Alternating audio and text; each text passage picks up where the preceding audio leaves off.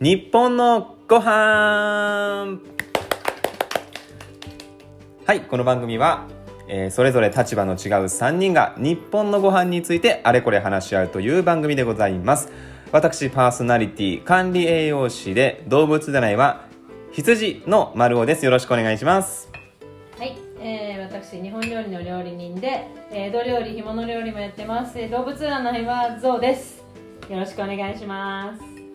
えー、動物占い黒ひょうのビジネスコンサルタントをしております宮本と申しますよろしくお願いしますはい、よろしくお願いします。今回もね、前回に引き続き、YouTube ライブ、そしてインスタライブで公開収録しておりますけれども、はいそう、あの、重大発表がね、うんありまして、まあ、今回でこれ15回目、16回目ぐらいになる、このポッドキャスト日本のご飯なんですが、まあ、細々とね、これまでやってきまして、まあ、なかなかね、あの、聞いてくださる方、まあ、少しずつ増えてはいたんですけど、まあ、粛々とね、やってきたわけなんですが、事件が起きました。ね、はい。突如、えーこの日本のご飯ですね、ポッドキャストのランキング入りしました。イエーイ。イエーイいや、これね、結構びっくりで、いや本当にあのまず理由が分かんないのそう。あの、ポッドキャスト番組ってもうめちゃくちゃあるんですよ。多分な何万とかあると思うんですね。でその中の今えっとね最高でトップ8888まで来てます。うーんいやフードこ部れ門2位だよね。そうフード部門だと2位。 2 2位位いやちょっと本当わからないけどそうなってます今。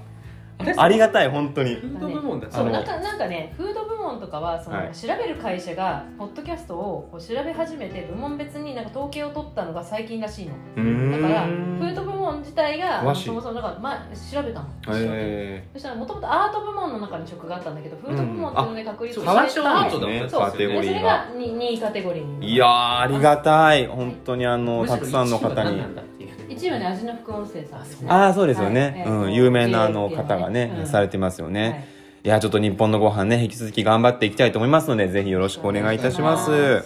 さあそして今日のテーマが前回ちょっとね告知しましたけどもはいうまみうまみねうまみです全国もうどこの国でも通じるうまみという言葉ありますけども、今回うまみについてね花さんやっていきましょううまかみもうね喋りたいことありすぎるいやそうでしょょうねうんちょっとちらっと見えるんだけど資料がえぐいね本当だ資料すごい分量あるの味味覚とかね、あのー食育やるにあたりうまみについては本当専門家なのでどこまであのー喋るかっていうと多分これ喋るとね、うん34時間最低いきますね多分30本ぐらい取れそうですねそこうれまずうまみっていうのはね、まあはいその基本ゴミの話しないとうまみって分かんないじゃん5つの味ゴミですねでえっとまず甘みだよねこれ甘いものの甘みで塩味うまみ苦み酸味ってこの5つですこれ基本5味と言われてます今ここに油味っていうのを入れるかどうかっていうのがまあ結構世界で流れがあるんですけど、まあ、5つです大体でそのうち塩味しょっぱいもので甘み甘いものうまみっていうこの3つは人間が生まれながらに美味しいと思うようにできているものですうん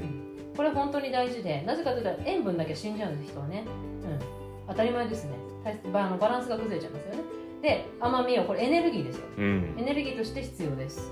でもう一つうまみっていうのはちょっとこれタンパク質なんですねほとうんどが、んなのでタンパク質ってほら大事ですよね丸さんそうですね体を作るはねい全ての細胞を作ってるこう材料ですからそうでやっぱりあの生まれ変わっていかなきゃいけないものえなーんで代謝をしてます代謝をしてるからだからうまみっていうものを取り続けないと人はダメになってしまうのでこの3つ基本のゴミのうちの3つは絶対に人が美味しいって感じるようにできてるしかつもうすでにうまみとか甘みっていうのは母乳から入ってるんうですんねなのでこれ絶対美味しいものでそれに反して苦味と酸味っていうのは学習して好きになるものなんですうよんうん大体酸っぱいものっていうのは腐ってるの赤ちゃん嫌いですもんねそう腐敗してるっていう感覚だし苦いものは毒だって感じるようになってるか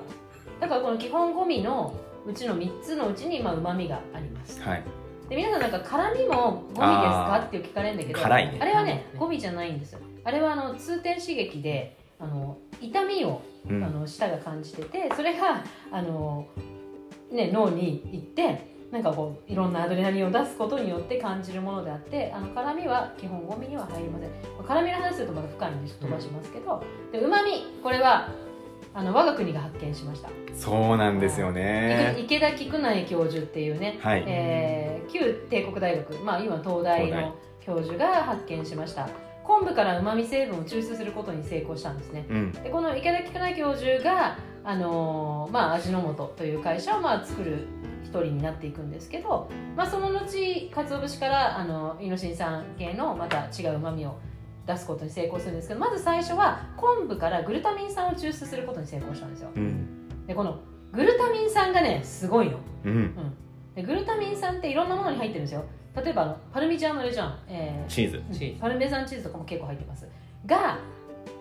昆布は脂質がないのにうまみはいっぱいなんですこれすごいのようん。うん。うん。うん。うん。昆布食べなって言いたいあのさっきのお話でそのうまみはタンパク源を、うん要は見つけるためにこう発達した味覚っていう、うんそうそうだそかうらそれでいくと昆布って当てはまらないんですよそうなんですよこれが摩訶不思議本当いにやそうなんですで他のねあのうまみをね私うまみの成分を比較した表とか作るの大好きなんでそうすると牛肉とかさ、うんまあ、鶏肉とかこれあのイノシン酸えっ、とうまみにはね大体3つあるんですよ、うんそのアミノ酸系核酸系っていうのとねあるんですけどその中でやっぱり肉とかはイノシン酸のものが多いからうんうま、みありそうな気がするね最初からううんんでもなんで昆布って美味しいんだろうねっていうとこから考えてったこの人は本当にすごいと思うんだようん確かにね他に美味しそうなもんいっぱいありますもんねそうしかも昆布に多いんじゃないかってそうまあいろんなものにあるんだけど例えばその、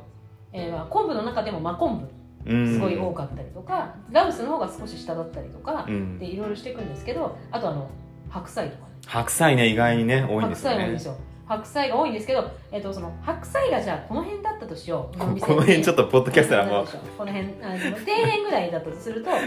その昆布ってその何百倍もあるのいや昆布最強なんですよねグルタミン酸のそのすご含有い量のよ 100g に含まれるあのうまみ成分の含有量って本当にすごいんえです多よ分地球上の食べ物で一番なんじゃないですかいやそ一番のです密度っていう今か調べられてる中では一番ですよね一ま番あでもそうけ研究の前に出汁としてはずっと使ってたんですよね日そ本としうてだしとかまあいろいろ食べることでも使ってたんですけど、でもほらえこれってさなんかさ昆布ってさうまみあるよねとは思わないわけですその時うまみの概念がないからうーんすごいですね味の概念作り出すっいやてそう考えるすごいこととですよだって確かになんかこれはしょっぱいでも酸っぱいでもない甘いでもない何かがあるって思いますいやでなぜそう思うかっていうとそもそもうまみ成分っていうのは塩とか甘みと結びついて初めてものすごく分かりやすくなるんですねあーあーだ確からかだしにだけよりもお醤油とお塩が入ったおすましの方がうまみを感じるようになるにもかかわらず、うんうんこの昆布には、まあ、昆布はちょっと塩分あるんですけど入ってるって思って調べる教授はすごいうんそれがなんか日本人ってのがまた嬉しいですよねちょっそとうなんですよでこの研究がね、まあ、1908年ぐらいにやっとそのうまみっていうのがあの出されてそれにうまみっていうひらがなうまに味とうまみっていうものを命名するんです池うん池田教授はね、うんうんで命名してから実は基本ゴミになるまでには結構長い時こ間がれかかってんだよねこれ多分ねいろんな問題があったんだと思いますいやねそうですよだからなぜかというとまずうまみを感じる未来の発達うんうんがうんうんしていない国にはうまみを感じ取ることができないかうら、ーんいや深いそうななんですよだからうまみが基本ゴミに登録されるのって割と最近です、うんですね1900何十年代80う年ん代すごい最近だったと思いますそれ結構最近10年代とかなんですよでそれまでうまみって味として認識されてなかったんですね、うんでそれがまず日本人がうまみをとても感じやすい舌を持ってるってことがまず良かったねみんな日本人で、うんうんうんだし文化ですからねそうですねうんそうそこがすごい大事です、まあだし文化うんフランス人とかもねうまみを感じられたりするんですけど、例えばあの白身魚のお刺身ヒラメとかうんカレーとか、日本人ってあこれヒラメだなこれカレーだなとか、うんあなんかこれなんだろうなって感じる能力を持ってるんですけどあれうまみを感じる能力ない人にあれは見分けられないですあ、あもう魚みたいなうん、全部同じ白い魚白身みたいうな、んあとイカで青いイカとか白いイカとうかんなんかいろんなねこのイカはねすごいなんかいいねって食感以外のところだよ思ってるその味わいも感じることができないうんだからうまみを感じられる日本人って超ラッキーです、ううんんそれは現代の日本人ってもそうですそうですね今それまあがもし時く期はにあるんじゃないでそすうそうかそうその話がしたかったうんそれが崩れていくものなのか、うんそうじゃないのかみたいなまあでそそこれはがねベースとして何がそれをさせてるのかっていうのが知りたいですよね、うんなんかね DNA じゃないってことでしょまあ、訓練っていうかその学習もあれそうですね食がってことですようね、ん食がじゃあえっ、とハンバーガーばっかり食べてたら崩れるってことですいやそれはそうだと思いますうよ、んうんただそのお母さんのお腹の中にいる時からああそうだ胎児は味覚を感じる能力を持ってるそうそうそうだかそらうそのお母さんが何を食べてたかっていうことも結構重要もだうそかこらから始まっちゃってるんですよねそうなんですよ結局そうなんですだから胎児環境の時に親が何を食べてたかっていうのも結構重要です、うんまあ、あのいろんな、ね、理由があるんですけど味覚の発達ってほとんど3歳ぐらいまでに終えてしまうので、そこできちんとうまみっていうのを感じられる人を持っていかないとそうですね当然当たり前ですけどうまみがわからない子になってしまう。三つ子の魂100までそうあのー味覚の学習っていうのは実はあの3歳が、うん、ハードウェアが出来上がるうん大きく言うとね、うん今ざっくり言ってますよで次に8歳ぐらいまでその小の脳の古い部分脳の昔からある古典的な部分とその周りに新しく発達してきた脳っていうのがあるんですけどその脳が形成される、まあ、10歳8歳10歳ぐらいまででほぼインストールも終わっちゃうんですようんソフト面も終わっちゃソフト面も終わっちゃうんですうんただそっから先にまあちょっと心理学的なところにもなるかもしれないんだけどあの自分がそれを食べたことによって健康になったよとかって思う食材のことは美味しいと思うように脳がなんていうのかな、知識からご飯入って経験になったって話ですねうんだから経験判断で味覚が上がっていくことなんです、うんあと例えば好きな人が好きなものがああうんう好んき、ううんんとかなんあそかこで映画見食べたあてれが好きかっこよくてブラックコーヒー飲んじゃったとかありますねそうそうそうそううんそしたらなんかブラックコーヒー好き何笑ってるんにでなすっかたりと何何悪いよいやもうローマの休日見てローマ行ったみたいな話だかあそうそうそう影響されやすいから影響されやすいでら私ローマの休日ってローマ行ったけどはさ いめでもあのあの時しょぼかったじゃない ですかっちゃ多か ったちょっと話ずれまくってますうまみでねそれねメンターになる人がいると割と味覚っていうのは、あの影響されるんだ影響されるので自分味覚ないって人は、まあ、あの味覚が鋭いなと思う人そうとかそうか毎日一緒にいればグル味覚っていうのはグルメな人と一緒にそうそうねそうだからあの学習はできるんだけどうんだから本質的に味わう力っていうのはそこでも決まってしまううんだからこそ離乳食であのきちんと離乳食大事ですよねまあ、先天的なというかそのね10歳までって自分じゃなかなかコントロールできないですもんね、うんできないですねそうご本人はね自分じゃないないよねでもあれですかね逆にその先天的にすごい味覚持ってるって人も多分いるんでしょういるね、でしょうねうん、ソムリエとか、いやソムリエは肯定的ですすようんあれでもなはんて言う知んだろう識経験だと知思識います経験まあ、ソムリエの中でも元からすごい味覚を持ってたそれりっしたてらもうあの全部のトップなんでいやどこに所属して才能みたいなってね難しくって味覚って感覚の中で最もない部分だからないないだから視覚とか美味しいって感じるのって舌が先じゃないからねまず目で見てあー安全だって感じてはいはい美味しいって脳に行くしいやもう鼻で噛んでこの間の行く話ですしよそうだこの間美味しいの話そうねだからそれで言ったらこのさ全然っきのこれもそうなんですけどケーキあのこればっかり甘いのばっかり食べていたらうん人間ってそのドーパミン出なくなるので、ああ疲労するっていもううか飽もきういちゃらうないってなるんですよ、うんだからそれがバランスのいい食事でもそうなんです、うんでなんでそれが出なくなるかっていうと人間の体、まあ、脳としてうん新しいものをどんどん取り入れていく、まあ、興味ですよねああこれを持つようにドーパミンが新しいものを要するに背中を押す作業として出る新んですしよいものを入れろと、そうそううん、それそれによってバランスを取るため、まあ、昔ね人間が形成される時代っていうのは非常にこう食環境って良くなかったと思うんで、常に新しいもの新しいものだからなんかグロテスクなものとか食べてるんじゃないですかね、うん普通刺に見激たを求らめそてう食べないでナマコ まあまあそれねはそれしそかれなかこったそ学習だよねそう食べるって知ってるから食べようとそう思うけそどうそうそうそうだけどそのいわゆるそういうバランスっていうものを DNA 的に体のシステムとして背中を押していくので、うんああいうものにも手をつけ始めるんじゃないですかね、うんうんだからあの味覚がいいとかってよく言う人いるんですけど訓練ですよね、うんおえ大人になってからもそれはえっと、味覚をい維持する訓練はできてうん最初あの未来っていうその味覚をキャッチするこの中のキノコゴムみたいなセンサーはあの生まれた時が一番多いんですよ1万個ぐらいあるうんでそれがどんどん減ってって今2人とかも7000個ぐらいしかないのわ減でっちこのゃっ後てるやん5000個ぐらいまで減るのやばいだからどんどん味が分かんなくなっていってうん老人になればなるほどあの濃くてしょっぱい味美味しいみたいになっちゃうんですようんだからそれを訓練し続けるためにはいろんな味を経験してなるほど食べ続けて訓練し続けないといけないうんだから料理人たちは訓練をし続けてるんです素晴うらしい料理人ねんっていううまみの話ですけど面白いですね普通に食ってりゃいいってもんじゃないですからね多分ねうんまあそう知識として経験にしていかないと、うん自分の中の物差しとして残していかなければ多分それうんうんはうん自分のものにならないので、そうですねだから一回一回の味わうっていうその体験の深さが違うんでしょそううだかねら向き合うの大事ですよね、うんそうだから向き合うんですよ、うん向き合いましょうね、うんだからあのよくなんか私はなんか外食は体に悪いからしませんっていう人とかいるんですけど、うんいや外食をしてあのいい外食をしてそこでどれだけ向き合えたかも自分の財産になっていくのでうん味覚に関しては確かにだから外食を一切しないとか言ってる人は私は信頼はしないですねいやそうですね自分の味しか食べてない料理のそうう人んうんそうなっっちてゃう何の信頼性もないです、はあこれ料理人の話ですよね、とかまああのたなんだろうな立でちもみんなやった方ががいいんじゃないでますあ、か、みんなもそうだと思うんですけど、例えばさ 厳しいからさそうね優しく言うよ一般の人に信用しないって言ってちょっ とおかしな話になるかでもさ外食したことない人もさ分かんないらよまあこの世の中確かそにねんな人いないんじゃないですかもそうそうまあなんかストイックですごいこう食に気を使ってる方だったらそういう人もいるかもしれない、う、まあ、あとはその、ね、ご病気だったりとかあもう食事制限があったりとかね制限はそうだねっていうの人はまあ絶対いるかもしれないですうけど、んそうあのただだから食事制限をすることに関してもうまみっていうのをうまく使っていくとその塩分糖分を減らしてうまみで満足する方法っていっぱいあるから、うんこれはあのそれこそ糖尿病の人とかの食事に関してはうまみっていうのをどれだけコントロールしてうまく使うかっていうのがすごく大そう事ですねっていうのをいろんなところで喋っているううんん今日なんかちょっと自分の仕事っぽいことしたね意外とでも味覚って結構変わると思うんです僕いや変わると実体験として僕も実体験としてありますそれはあね、のそれこそあのなんだっけしこう使用工事とか所用工事とかをやるようになって、うん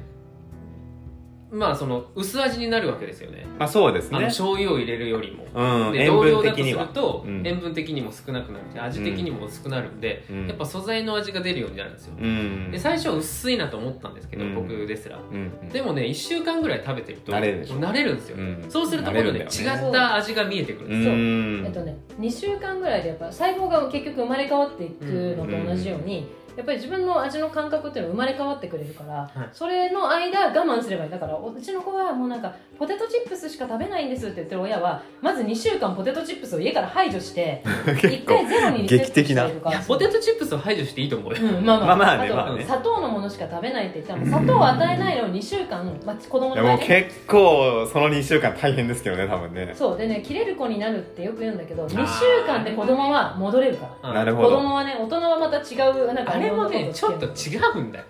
合うそれもさっきのねドーパミ ンとか脳科学の話なんだけど砂糖を食うと結局て血糖値がガンとかってガッと下がるからうんこれのバランス取るためにそのアドレナリンがそうね出ちゃって切れるって話なんだけうどんそんなことないんだってまあやめよ